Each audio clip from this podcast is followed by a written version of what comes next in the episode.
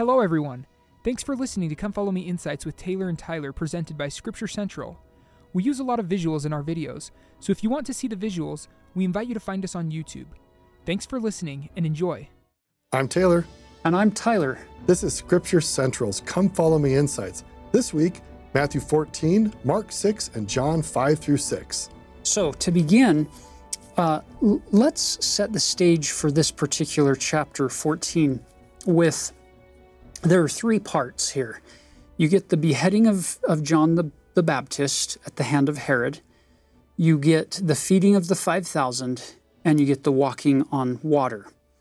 That middle element, the feeding of the 5,000, happens to be one of only a very small handful of events in the first roughly 33 years of his life. This is before the week of his atoning sacrifice. So everything from birth up through 2.5 years, maybe almost 3 years of his ministry, there's only a small handful of stories that are included in Matthew, Mark, Luke, and John. And the feeding of the 5,000 is probably next to the baptism of Christ. Those two events are included in all four. And there is a small handful of other minor things that are included in John as well as the synoptics. But that tells us that this particular event, the feeding of the 5,000, it's a defining moment in Jesus' ministry. It got everybody's attention. It's almost like if you could just map those overlaps of the four Gospels about the life of Jesus, it's baptism, feeding the 5,000, death and resurrection. I mean, that's pretty significant, like major plot points in his life. And it says a lot about what Jesus is trying to do for each of us. So that just already gives you a sense for what we should be looking for when we're reading the story. Yeah, and to take that one step further, the synoptics, Matthew, Mark, and Luke combined with John, they cover a lot of events during the last week of the Savior's life. Triumphal entry, it's in all four.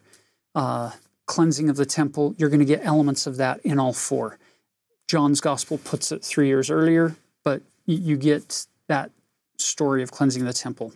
So we don't want to spend a ton of time on this beheading story of John the Baptist. If you go to the Bible dictionary and look up Herod, you will see there a family pedigree chart, if you will.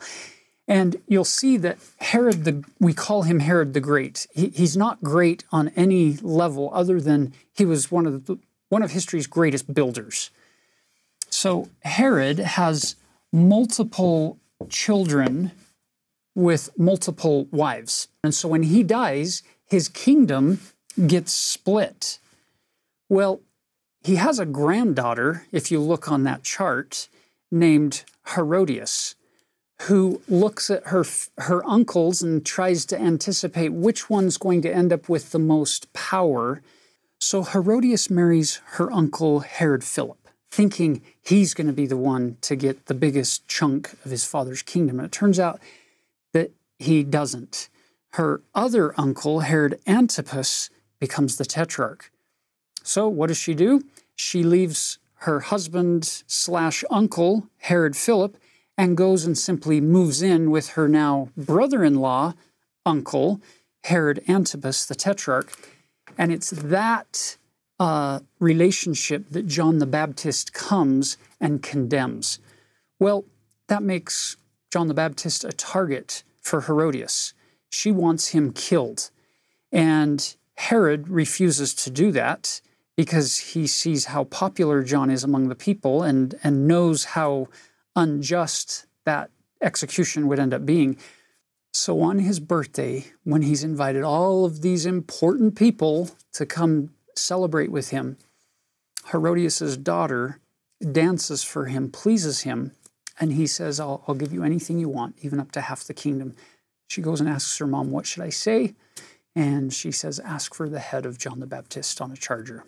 And so now in front of all of his friends, he feels forced into doing that. And so John the Baptist is now beheaded.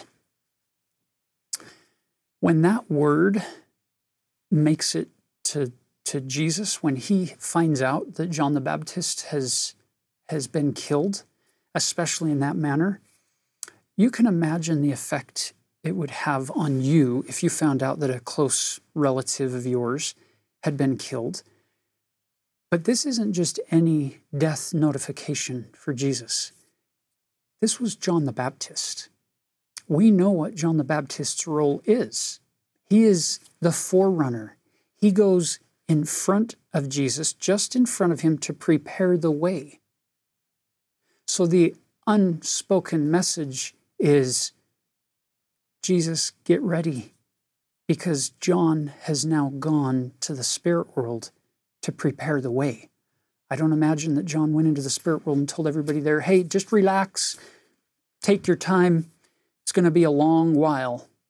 I can picture him going into the spirit world saying what he said in the Judean wilderness, repent, make his path straight, prepare the way of the Lord, for he is coming soon. And at this point, things probably become a little more real, a little more locked in as far as the mission, what Jesus came to this earth to accomplish.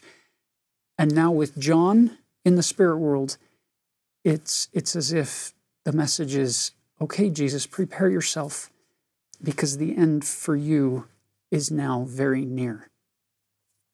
At which point, look at how Matthew words this in verse 13. When Jesus heard of it, he departed thence by ship into a desert place apart. I don't know about you, but when I hear of tragedy, or when I'm in mourning, or when I'm struggling emotionally with dealing with grief, I don't usually want to go into a social setting and be really filled with conversations with a whole bunch of people. I kind of want alone time. And I love this humanity that is displayed coming to us from Jesus, that he departed into a desert place apart by ship. Now, granted, Mark and Luke's account, they give the beheading of John, and then some other things like the disciples and apostles coming home from their missions, and him saying, yeah, we need some downtime, basically. So the motivation's a little different in Mark and Luke. But I like Matthew's version here, where it's almost as if Jesus says, let's get on the ship. I need to be alone. I need some time. But when the people had heard thereof, they followed him on foot out of the cities. Verse 14 is amazing. When Jesus went forth, he saw a great multitude and was moved with compassion toward them, and he healed their sick. I don't know about you, but if I had gotten on a ship to go to the opposite end of the Sea of Galilee, or far away to a desert place apart, if I had come into the shoreline and seen a whole bunch of people that had followed me on foot out of the cities, I would have been tempted to say to Peter, let's go to the other side and tell people, I'm sorry, I'll be back. I just need a little bit of time. But Jesus, in that incredible moment of wrestling with possibly what that death of John means for him, and working through a grieving process, whatever that looks like for Jesus, he comes ashore, and he not just interacts with these people, but he had compassion on them and he healed them. There's no mention in Matthew, Mark, Luke, or John of anybody asking Jesus how he's doing, how he's feeling, how he's coping with this, but he's able to still bless them. I agree with you, Tyler. This is a really poignant story. We so often focus on the divinity of Jesus. We sometimes forget he suffered as we do. He had emotions. He was impacted by the loss of friends and family. And like a typical human, he wanted time to recover. And yet we see his divinity shining through, where he takes the time to bless other people's lives. And what's interesting is all of us have divinity within us, that we also feel that same call to bless people when the opportunity arises. And then what happens? He blesses them. And it's getting to become evening time. They're out in the middle of a long way away. They don't have Uber Eats or other way of doing delivery of like pizza or whatever. You can't drone drop food in from the sky. What are you going to do? feed all these people? It's amazing to me that there are all of these needs, the healings and now the feeding need. It's gigantic, this load that's been placed on him. And when I was younger, I used to scratch my head and wonder, why did Heavenly Father allow 5,000 men, besides the women and children in the group, come and basically interrupt Jesus's desire to have some alone time? It wouldn't have been hard for Heavenly Father to prevent that from happening. The older I've gotten, the more I've started to wonder, was that actually a gift from a loving Heavenly Father to his son, who perhaps was hurting very, very deeply, saying, oh, this is painful. And now his promise, his covenant to perform an atoning sacrifice for everybody, maybe that's a little more on the foreground. And so he needs help. I know what to do. I'll send 5,000 who need to be healed.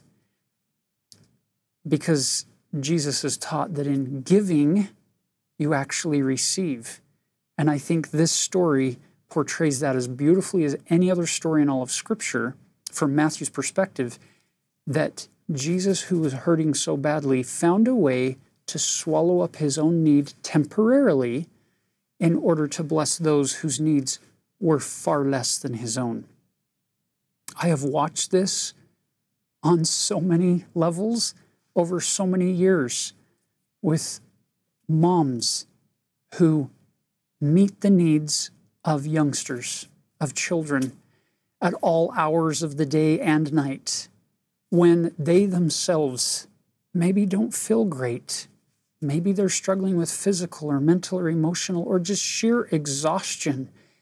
And somewhere they find a way to meet those needs that are far less than the hurts that are being carried within. I've seen it with ward members, with family members in the extended family who go out of their way to bless the lives of others when most people have no idea what hurt and difficulties and pains they're carrying in their own heart. And yet they still serve, and they don't make it about them.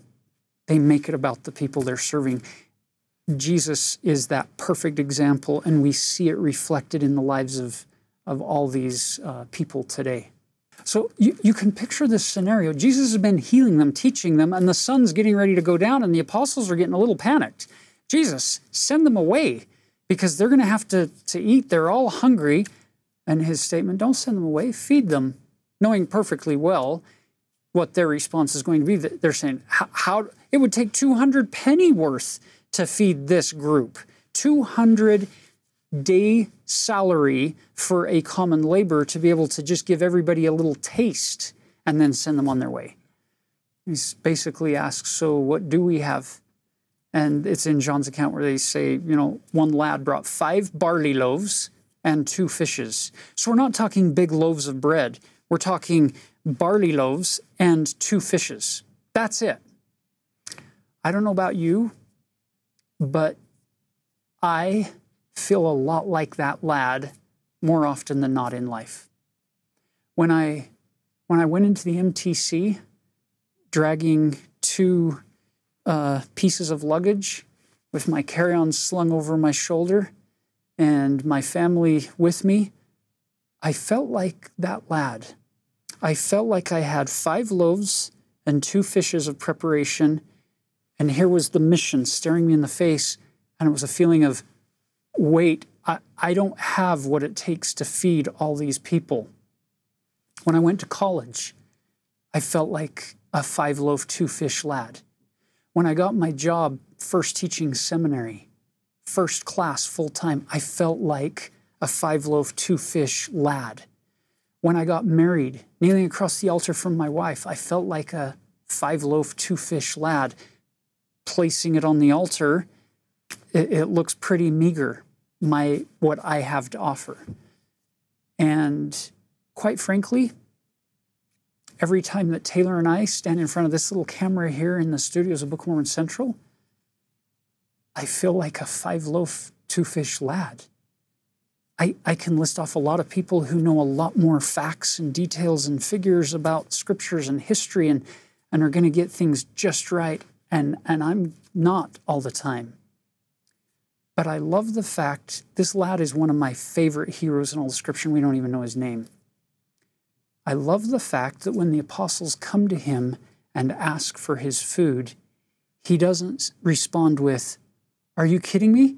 I am the only one who came to this picnic today and remembered to bring food, and now you're going to take it all away from me? That means I'm only going to get a little, maybe a crumb back," looking at the size of the crowd. I love the fact that he held nothing back. He inspires me to put it all on the altar of the Lord and say, I give it all freely. As inadequate and insufficient as it absolutely is, I give it all. And you'll notice Jesus didn't go up to the lad and say, I want you to feed everybody. He simply asked the lad to give him everything that he had, and it was Jesus who was going to multiply that harvest. It was Jesus who was going to perform that miracle, fueled by that young lad's faith.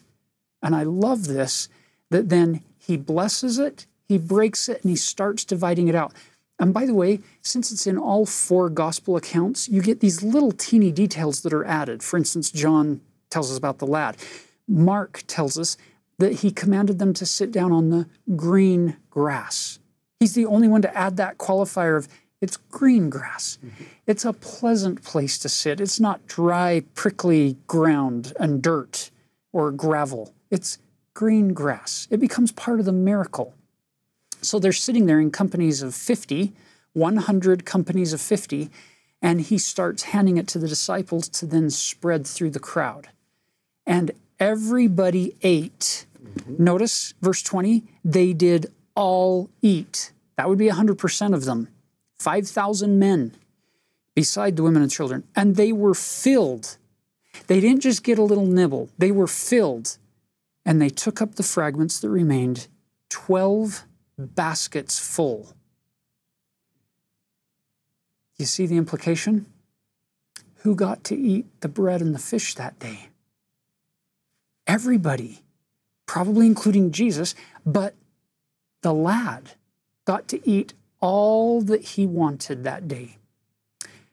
I don't know, and this might be taking things too far, but I can guess that bread and fish never tasted better to that lad than it did on that day, returned to him from the Lord Jesus Christ. Because you see, that's the kind of God we worship. Whenever we make an offering and put it at the feet of the Savior or put it on the altar of the Lord, he never lets us walk away poorer than we were when we walked up. He never goes into debt to us. He never owes us anything. He always finds ways to abundantly return anything that we've sacrificed. And if there are 12 baskets full left over, we don't know what happened to those leftovers and how they got parsed out. I know in one of the gospel accounts it says, make sure that there would be no waste. They're not going to leave them there to rot. They're going to be used. I can picture this young lad going home, perhaps to his mother, saying, Mom, you're never going to guess what happened to the bread and the fish. And look, perhaps he brings home an entire basket himself. I don't know. A tenfold return. It's this idea, though, of that bread and that fish now had an additional ingredient that weren't there when the lad left home. And the ingredient that was now infused into them by the Savior himself, by his hands, and by his love is that gift or that ingredient of faith. Faith is now infused in here from this lad and for the crowd as it's now returned to him. So Next time you and I are asked to sacrifice something for the Lord, perhaps we could look at it not so much as, oh no, I can't give that up. I can't give that time or that money or that energy or that effort up. It's going to cost me too much. Perhaps we could hear a little voice in the back of our mind of that lad saying, make the offering, put it all on the altar, and trust that the Lord will magnify and multiply that meager offering that you're making. So then we get this interesting transition where we have this, John has died. Jesus is distressed. He tries to go find solace. And he actually does in serving other people and multiplying beyond expectation.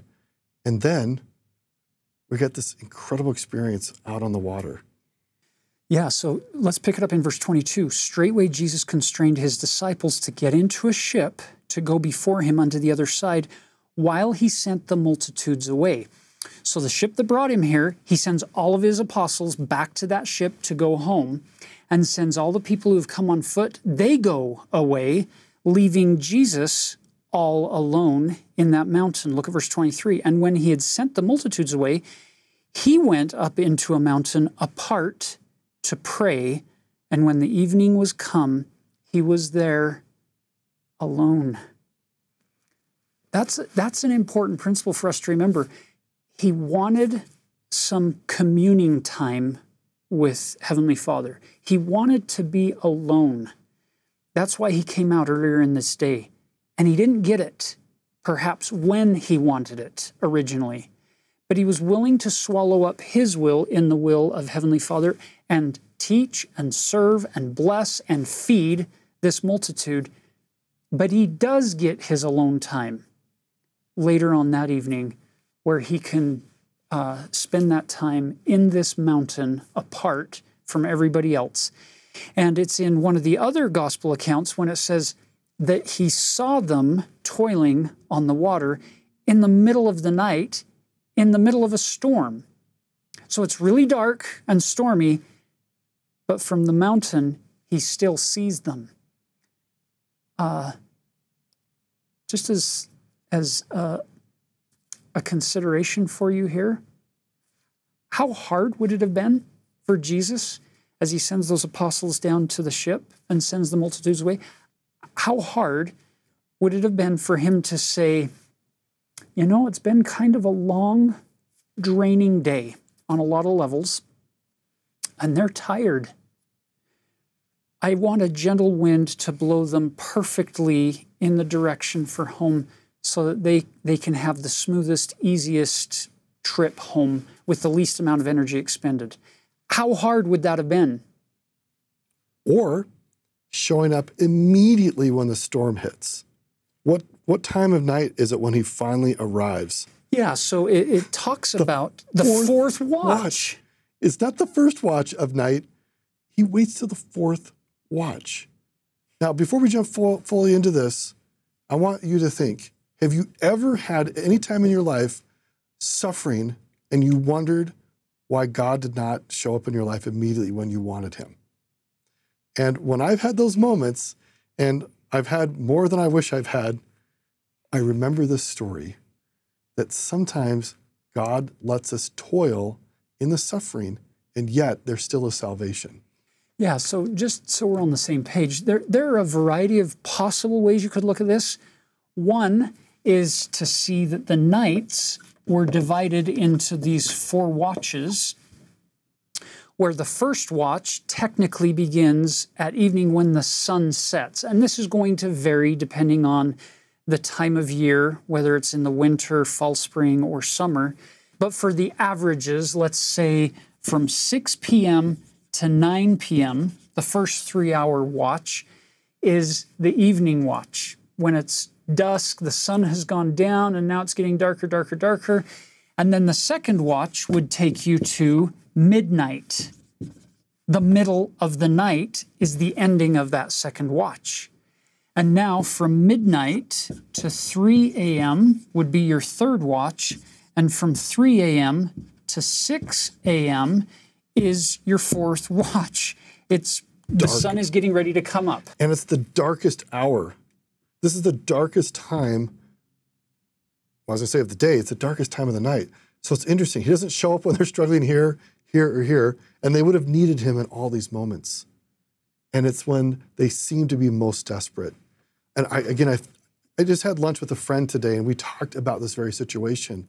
Why is it God allows people, good people, to suffer who have tried to do everything right, love their children, family prayer, Scripture study, going to church, serving wherever they can, and yet there's still struggle and there's difficulty and questions around situations they don't have easy answers to. And I take solace that God understands where things are going, and we might find ourselves at 2:30 a.m. thinking, I'm ready to be saved right now. And Jesus understands, you will be saved. But I'm going to let you have a few more experiences before we get to that point. So let's pick up the text here. Verse 24, but the ship was now in the midst of the sea. So out there in the middle of the sea, tossed with waves, for the wind was contrary.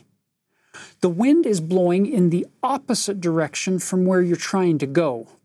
And again, this would not have been hard for Jesus to prevent that from happening, or better yet, to create a gentle breeze blowing them home. But he didn't. Because you see, this life, just like that ship journey that night, it's not just about getting to a destination. It's about what we're becoming. It's about the process of working through trials and tribulations with faith and trust in the Lord to stretch and grow and become somebody that we weren't when we got on that ship. So they're working against this contrary wind, and it says, in the fourth watch of the night, sometime between 3 a.m. and 6 a.m., roughly speaking, Jesus went unto them walking on the sea. And when the disciples saw him walking on the sea, they were troubled, saying, it is a spirit. And they cried out for fear. How long is the list of water walkers at this point in Scripture's history? I can't think of any. Can't think of any. This is not normal behavior. And culturally, there was, in their culture, the expectation was if you're going to see a ghost, it was during that time of night. And so already they're predisposed by their culture to think the only thing this could be is some kind of ghost or spirit that's going to torment us. Not only are we going to be drowned, we're going to be scared by a ghost while it's happening, while we're drowning in this storm. So watch the contrast. You notice the last word of verse 26, fear. They're crying out for fear. They're afraid.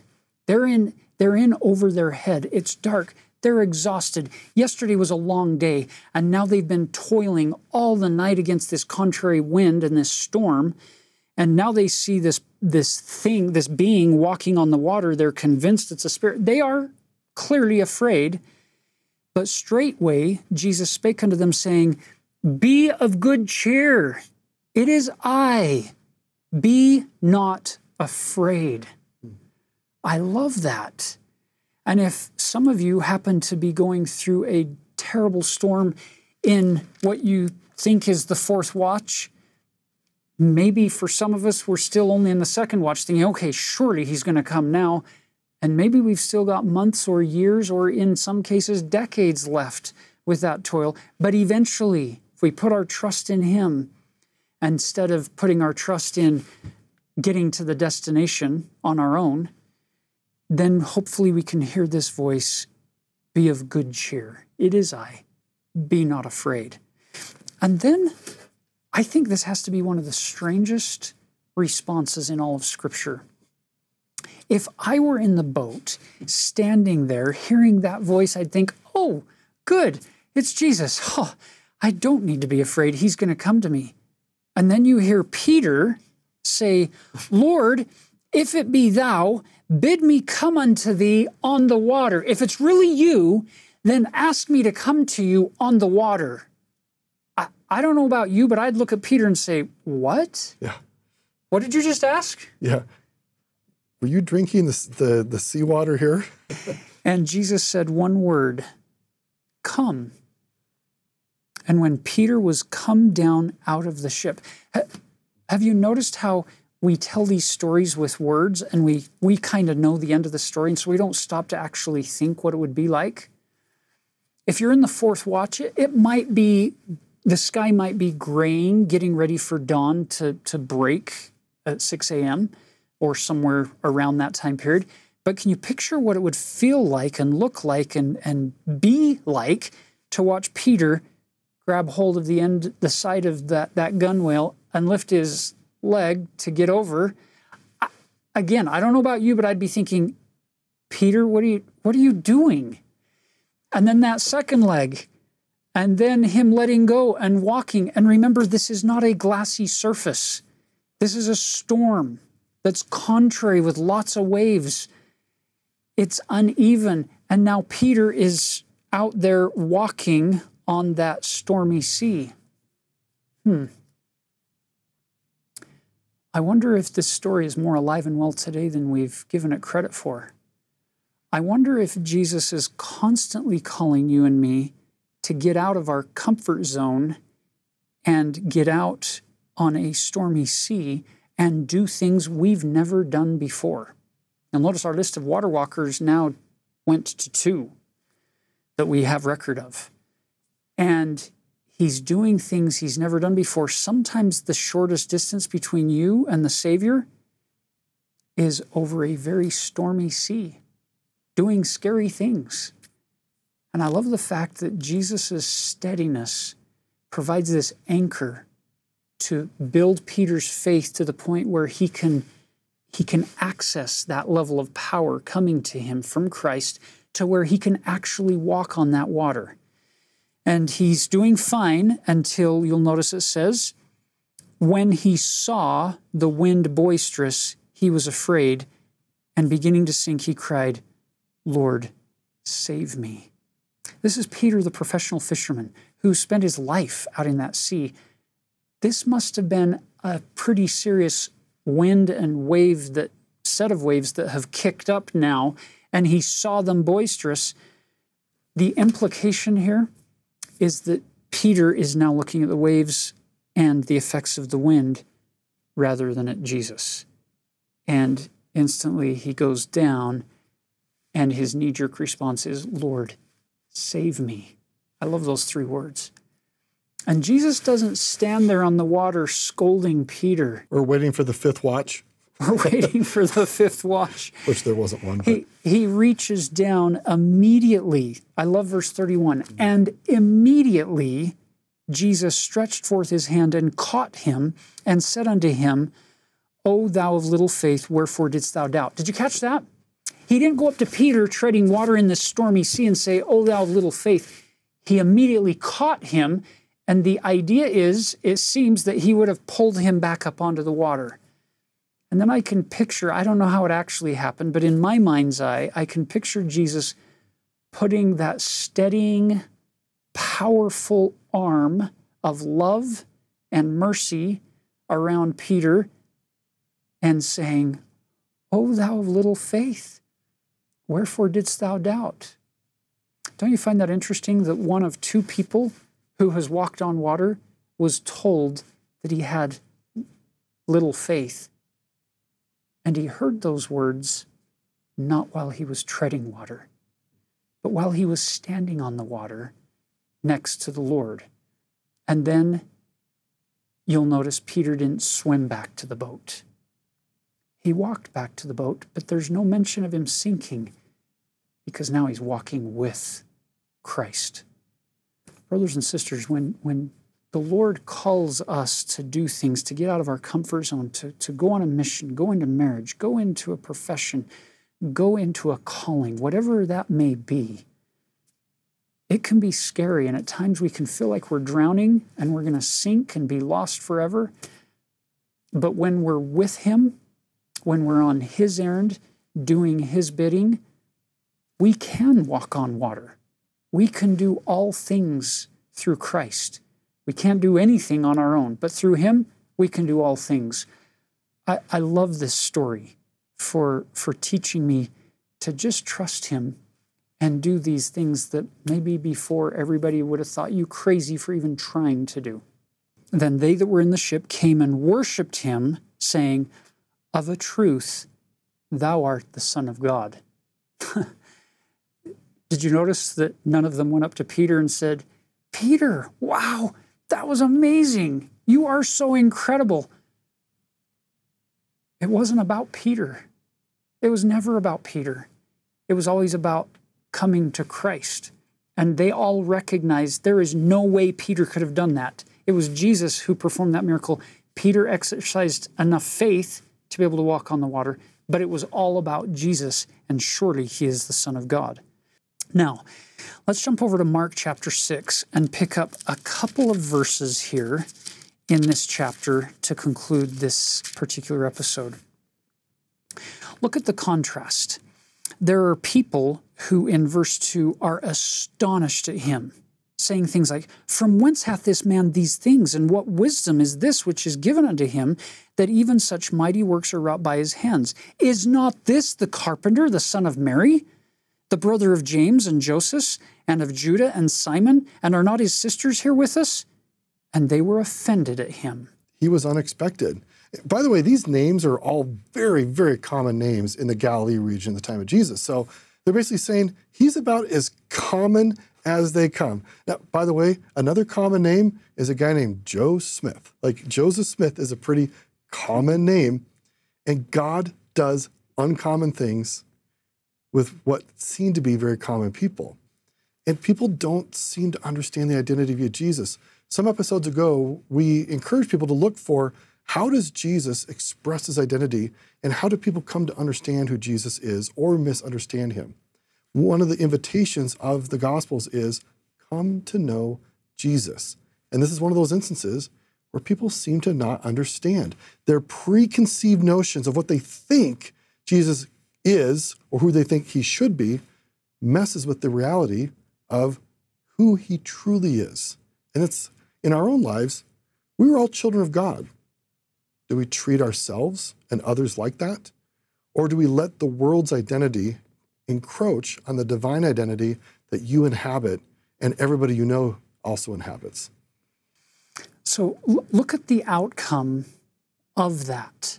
Because of the choice they made to be offended because of him, because how could he possibly do anything good? We know him. He's just the carpenter, the tectone from down the street.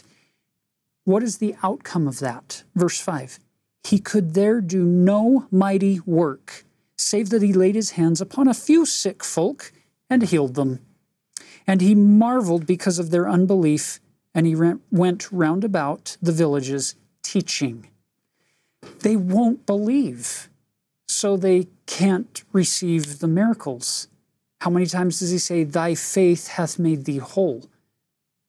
Well, thy unfaith can make it so that you can't be made whole as well. And that's what we see here. So as we close this particular episode, I think if our lad from the feeding of the 5,000 were here, or if Peter were standing here,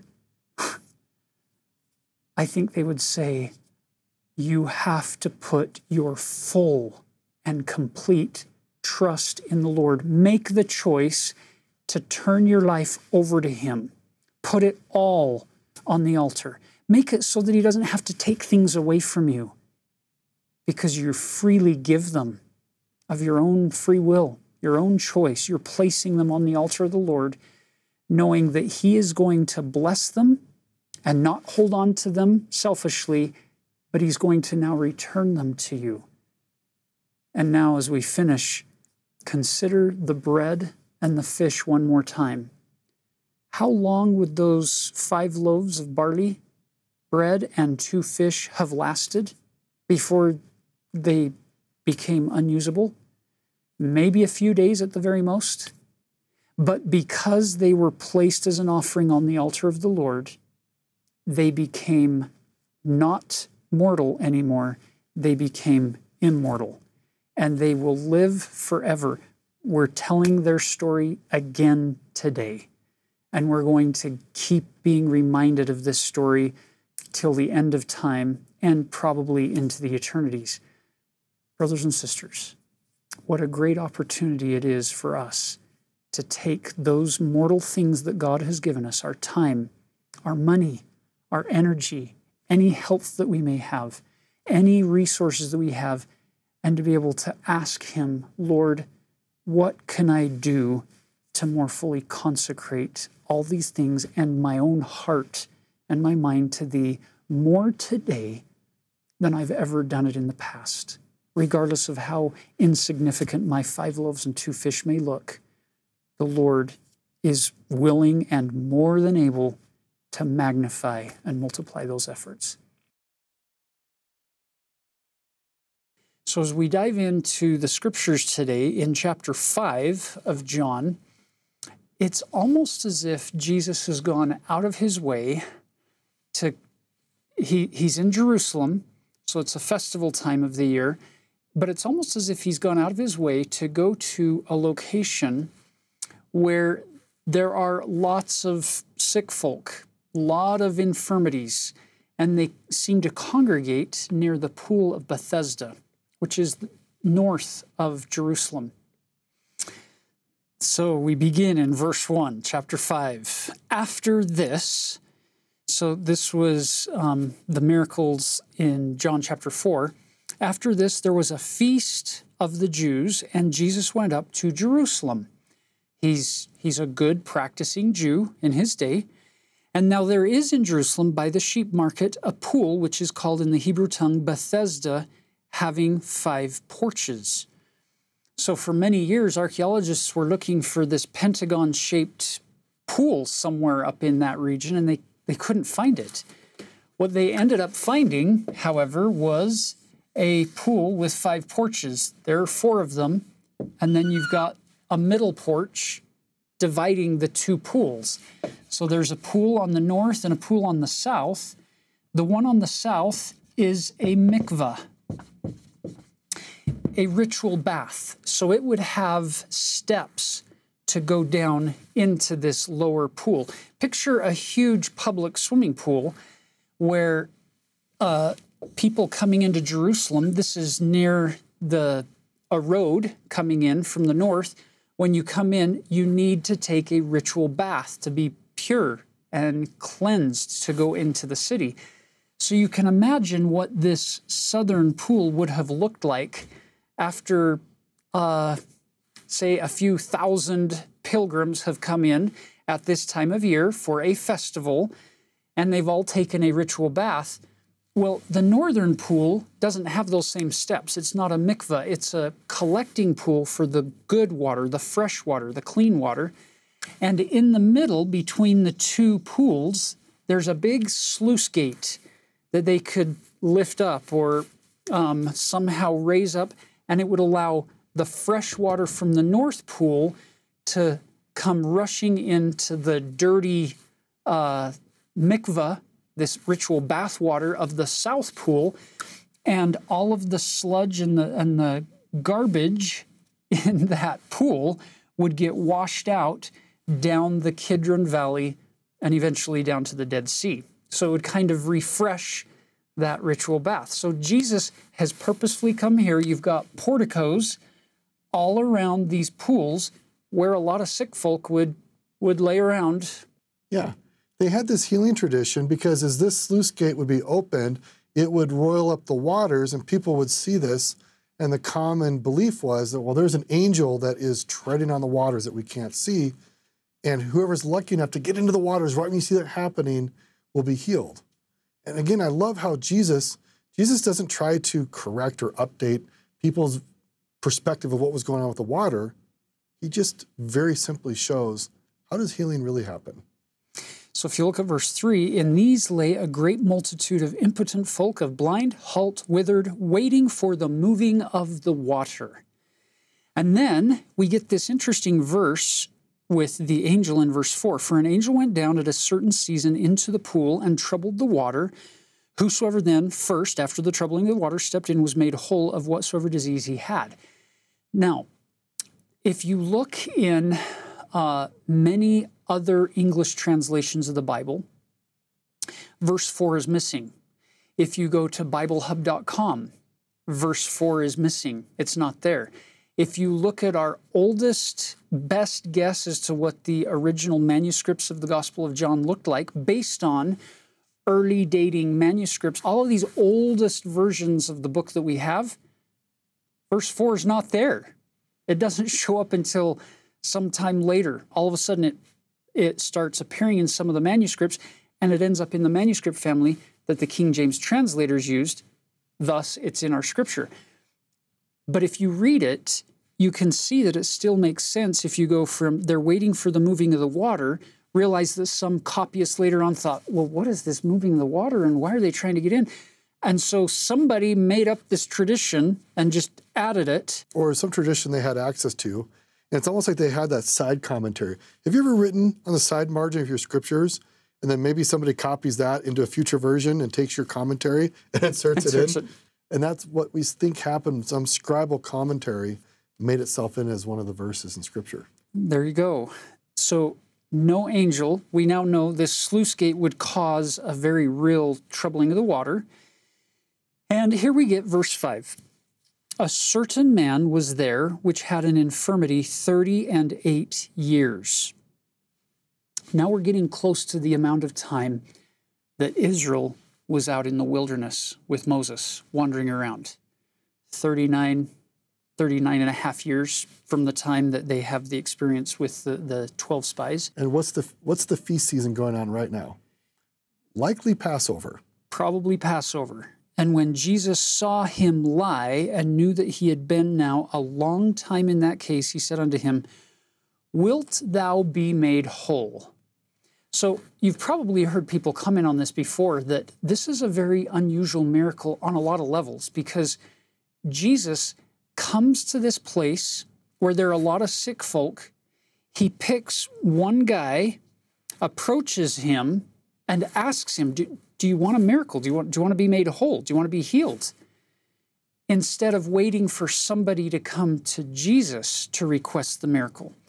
You'll notice most of the previous miracles that you've seen have come as a response to a faith-filled request, either from the sick individual or the one in need, or from a loved one to that individual. And in this case, there's no sign of that. It's just Jesus coming up saying, "Do you want to be made whole?" And the guy doesn't seem to understand the question. How does he respond? The impotent man answered, "Sir, I have no man when the water is troubled to put me into the pool. But while I am coming, another steppeth down before me." So it seems that he believes that what Jesus is offering is, I can carry you into the water because you believe the water, as it gets roiled up, this fresh water will make you whole. The man doesn't know who Jesus is. And Jesus does the unexpected, basically says to the man, I'm not going to help you in the water. You can probably help yourself. And he says, "Rise, take up thy bed, and walk." You see verse 9, immediately the man was made whole and took up his bed and walked. Part of the miracle here is that he's been lame. He's been in this condition for 38 years, which means he doesn't have the muscle structure in his legs.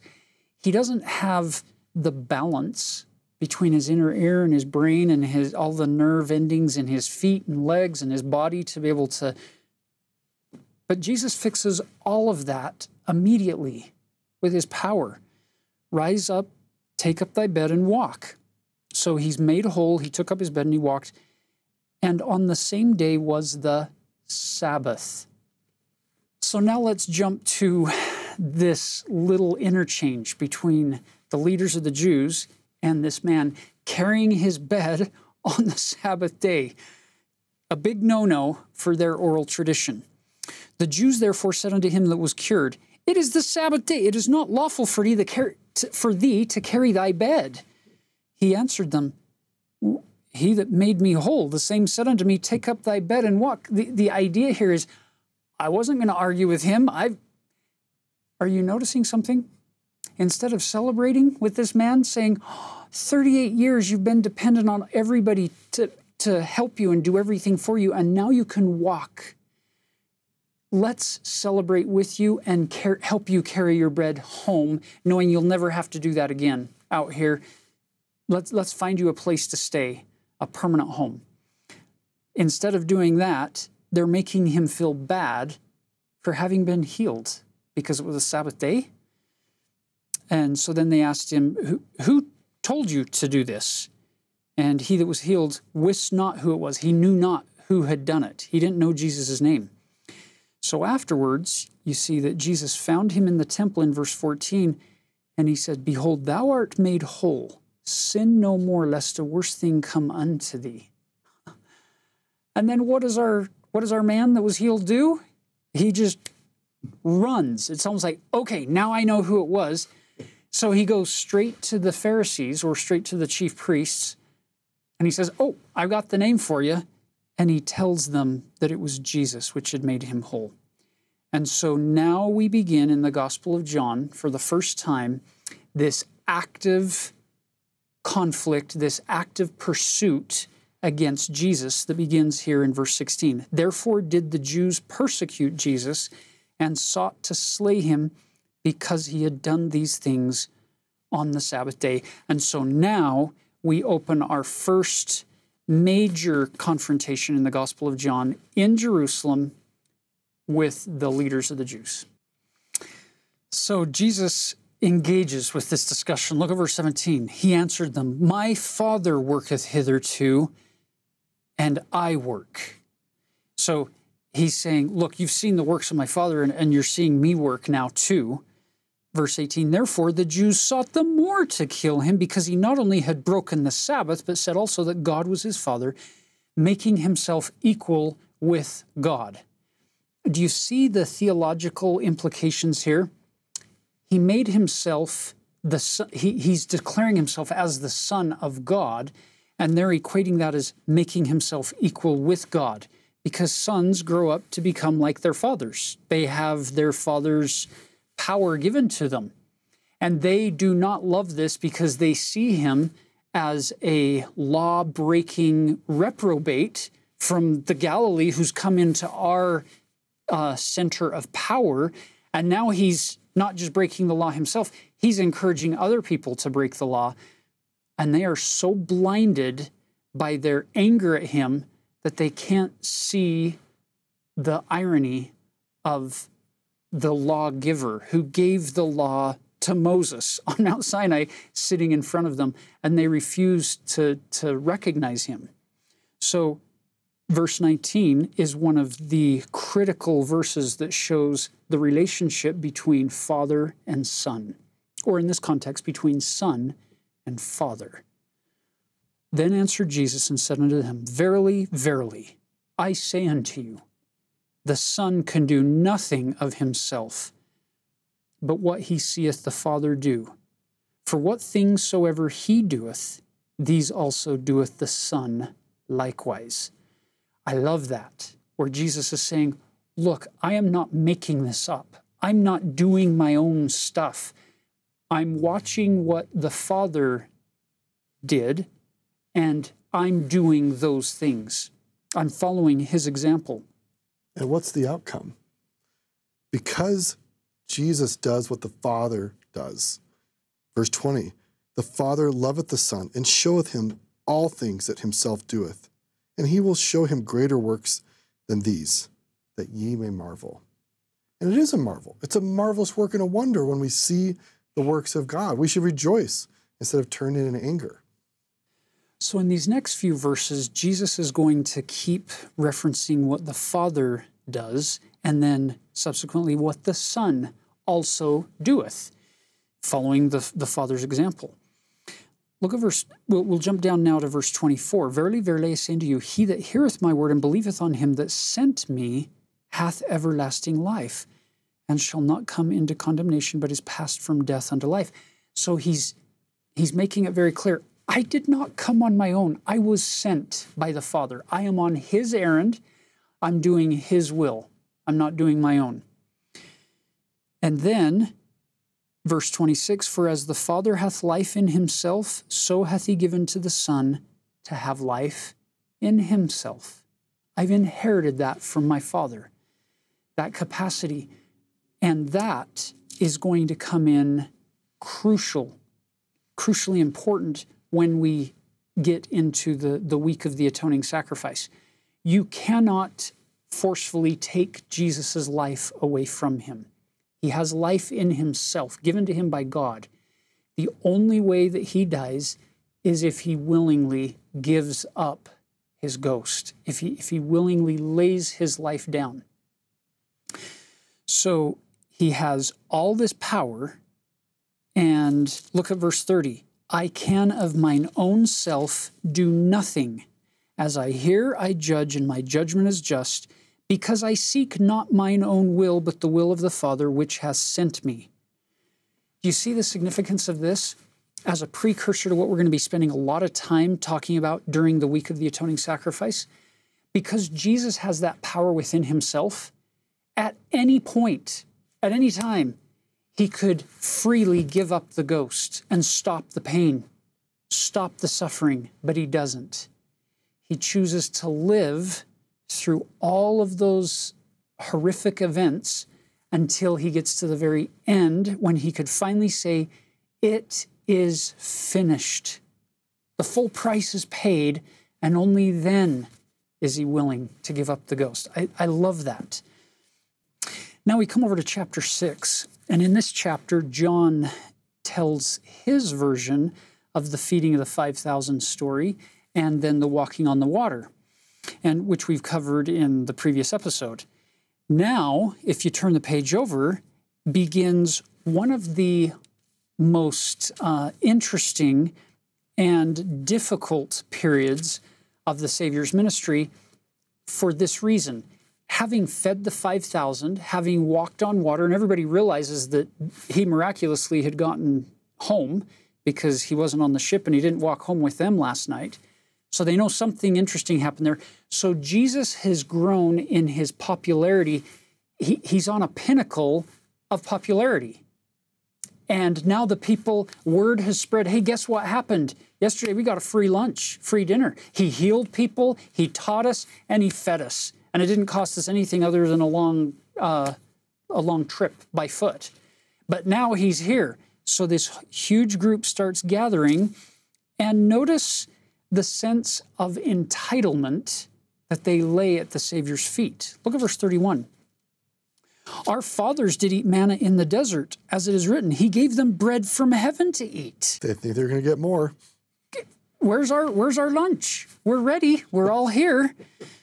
Then Jesus said unto them, Verily, verily, I say unto you, Moses gave you not that bread from heaven, but my Father giveth you the true bread from heaven.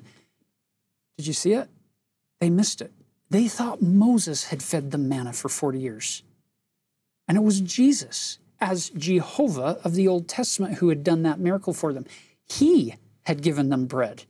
And they're giving the credit to Moses. And now Jesus is giving the credit one step higher to the Father. He's saying, look, and the Father hath given you the true bread, not the manna.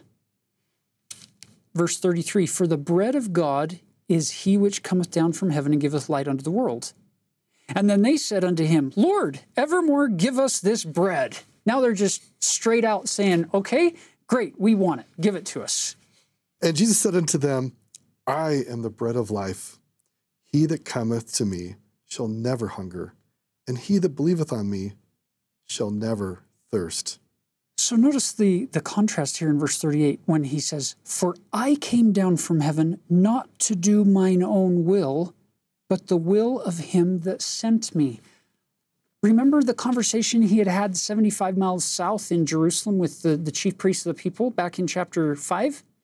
Now he's having the same conversation with his neighbors and kinsfolk and people who live around him up in the Galilee, saying the exact same thing, that I am not here to do my will. I'm here to do the will of the Father. What a beautiful pattern for every church calling you'll ever receive. You don't get leadership positions or opportunities to do what you want to do. You're given authority, you're given power to preside or to lead so that you can figure out what the Lord wants you to do and then go forward and do that. This pattern fits for all of us in any calling, and not just in the church, but in a home setting.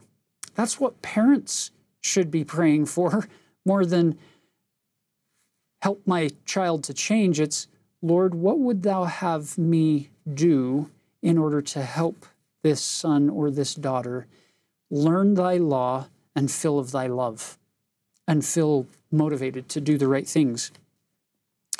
So then it gets really difficult for them because he shifts gears. Verse 41, did you notice first time we saw it was in 35, I am the bread of life. Look at verse 41. The Jews then murmured at him because he said, I am the bread of which came down from heaven.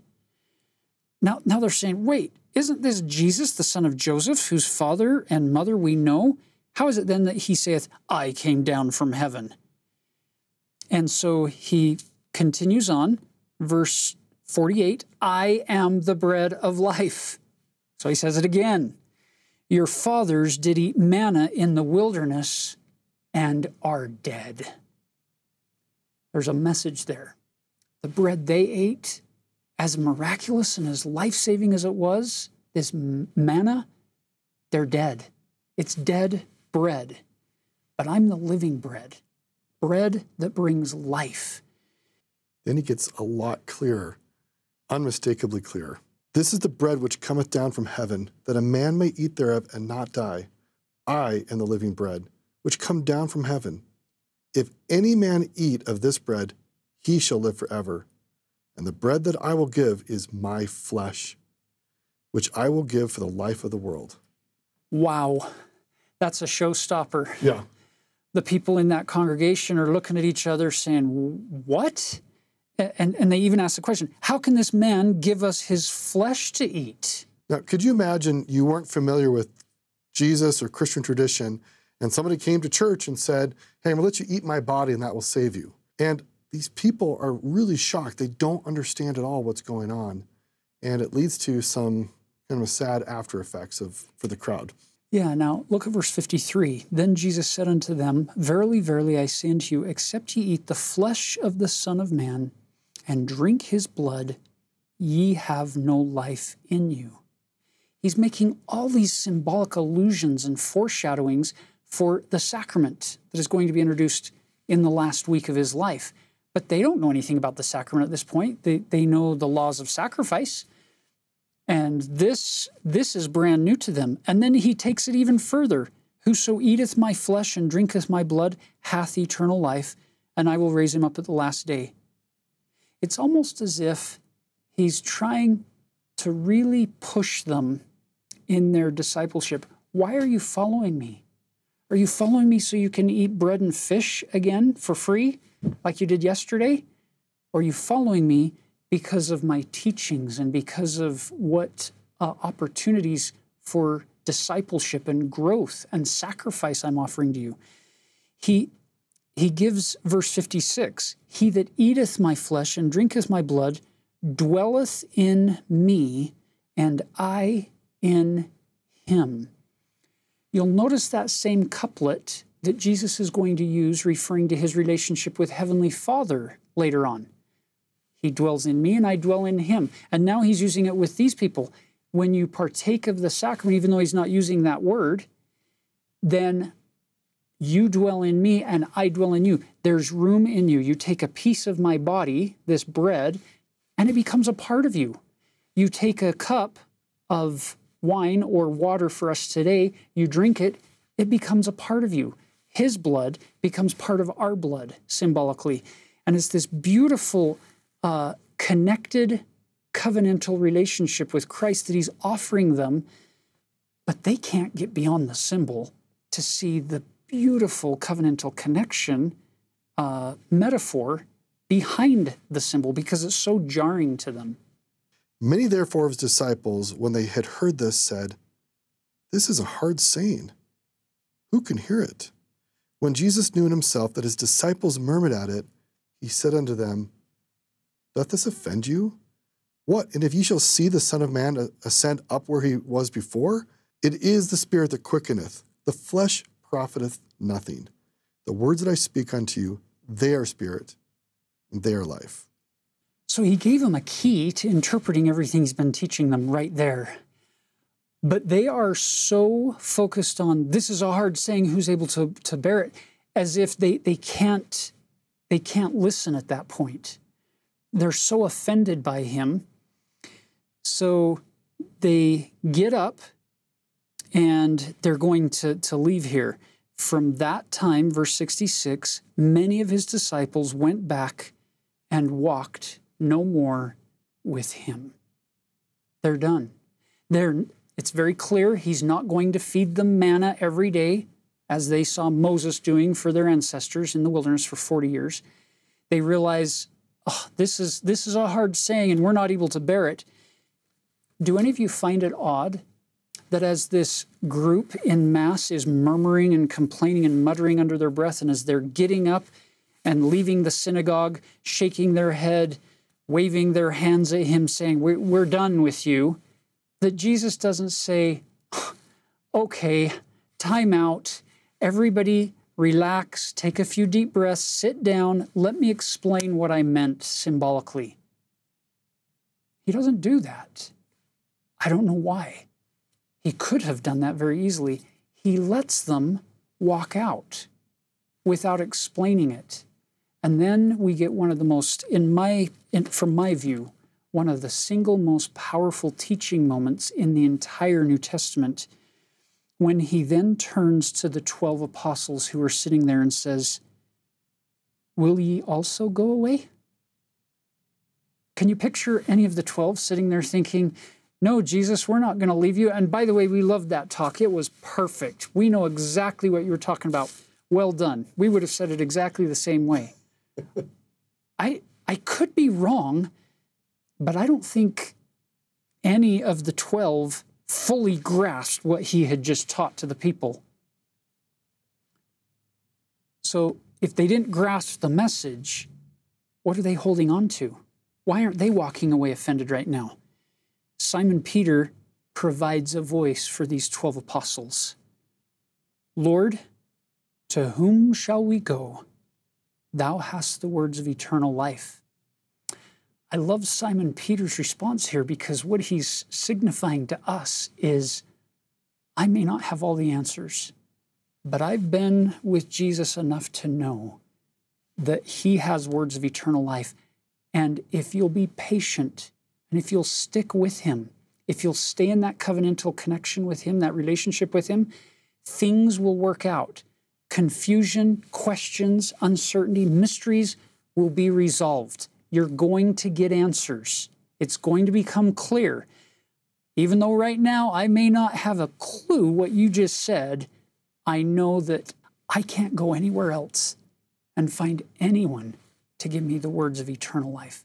I can find a lot of people to tell me how to live my life, how to find greater happiness and pleasure and all the decisions to make, but it's not going to lead me to eternal life.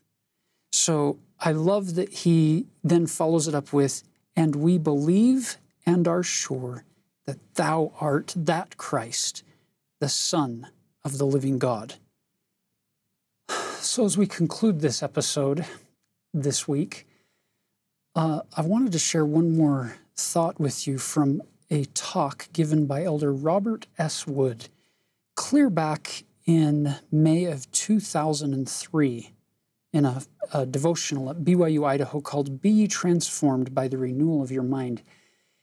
In there, this is a talk that Elder Clark Gilbert made us aware of and asked us to study, and it's an amazing talk because Elder Wood shares this experience of having this long list of questions that somebody thought were problems with the Book of Mormon.